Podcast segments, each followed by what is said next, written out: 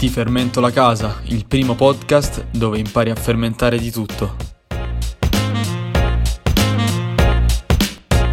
Salve a tutte e a tutti e benvenuti in un nuovo episodio di Ti fermento la casa. Oggi continuiamo con i grandi classici della fermentazione. Stavolta infatti tocca al kefir o kefir, più precisamente al kefir di latte. Il suo nome deriva dal turco keif, ossia sentirsi bene, e altro non è che una bevanda derivante dalla fermentazione del latte, fresca, acidula e più o meno densa. È tra i cibi probiotici più salutari che possiamo produrre. Anche oggi infatti scopriamo un prodotto ricco, anzi ricchissimo di svariati microorganismi che ci portiamo nel nostro intestino con il suo consumo.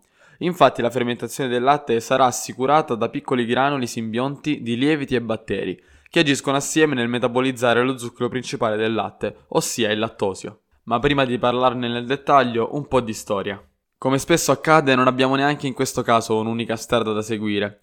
Infatti sono in tanti nel corso del tempo a parlarci del kefir, riconducendone la prima comparsa fin dalla preistoria, con la scoperta naturalmente della pratica dell'allevamento e della raccolta del latte dal bestiame, facendosi così strada dalla Mesopotamia all'India, dall'Egitto al Mediterraneo, nel mucchio però si distingue sempre comunque una zona che ormai convenzionalmente si collega all'origine di questa bevanda. Parliamo del Caucaso.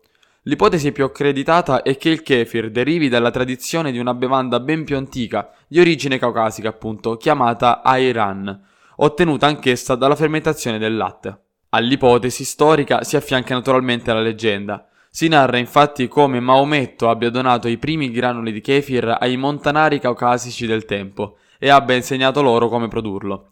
Credendo che se l'avessero divulgato si sarebbero persi i poteri benefici di questa antica bevanda, il segreto del kefir fu tenuto nascosto gelosamente per secoli. Questo almeno fino all'arrivo delle prime notizie del suo utilizzo in ambito medico contro tubercolosi e malattie intestinali, precisamente in Russia. Oggi infatti il kefir è una delle bevande più famose e apprezzate in questa nazione, tanto da esserne diventata portavoce nel mondo occidentale. Altre ipotesi infatti suggeriscono ancora come gli accademici russi del tempo pretendessero ormai di ottenere e utilizzare i granuli di kefir negli ospedali e si ideò così una spedizione ad hoc. Vennero contattati i fratelli Blendov, famosi caseari di Mosca che detenevano alcuni stabilimenti anche in Caucaso, che selezionarono una loro dipendente particolarmente attraente dal nome Irina, allo scopo di sedurre un principe locale e convincerlo a farsi donare i famosi granuli. Il principe però, temendo la collera divina, non concesse il suo segreto, nonostante però fosse rimasto stregato dalla giovane ragazza. Così, durante il ritorno in Russia per la missione ormai fallita, il principe organizzò un'imboscata con cui la rapì per sposarla. Irina naturalmente fu presto salvata dai Blendov e riportata a casa, ma per l'offesa subita lo zar condannò il principe a donare come risarcimento proprio dei granuli di kefir, che così fecero ingresso in Russia e fu il primo passo per la loro diffusione e produzione industriale fino ai giorni nostri. Passiamo adesso alle cose serie, vediamo come farlo in casa propria. I principali composti che troviamo nel kefir sono acido lattico, acido acetico in misura molto minore, acetaldeide, diacetile, acetoino, scarso etanolo e svariati amminoacidi, minerali e vitamine, che ne contraddistinguono naturalmente l'aroma fresco, burroso o mandorlato e sapore acidulo e cremoso. Parliamo sicuramente di un prodotto piuttosto complesso e dai valori nutrizionali eh, davvero abbastanza interessanti, vi consiglio di darvi un'occhiata. Muniamoci quindi adesso di un recipiente in vetro ben pulito e dei nostri granuli di kefir.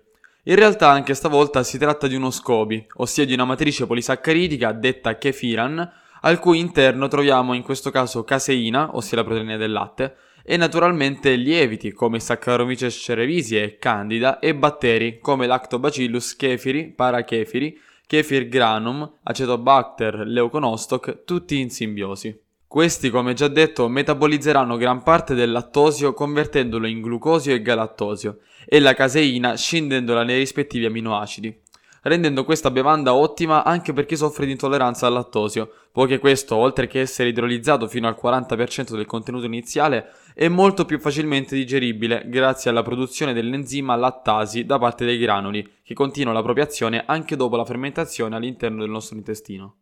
Come in tutte le fermentazioni acide, anche in questo caso la conservabilità del prodotto e l'eliminazione dei microrganismi patogeni o alteranti sarà assicurata dall'abbassamento del pH dovuto all'alta concentrazione di acido lattico e altri acidi organici secondari. I granuli possono essere acquistati in negozi specializzati o scambiati tra appassionati, poiché anche in questo caso ad ogni fermentazione la colonia si accrescerà formando nuovi granuli fino ad averne in abbondanza e quindi poterne scambiare con chi vi pare. A questo punto, una volta inseriti i granuli nel nostro recipiente, possiamo versarci il latte a temperatura ambiente.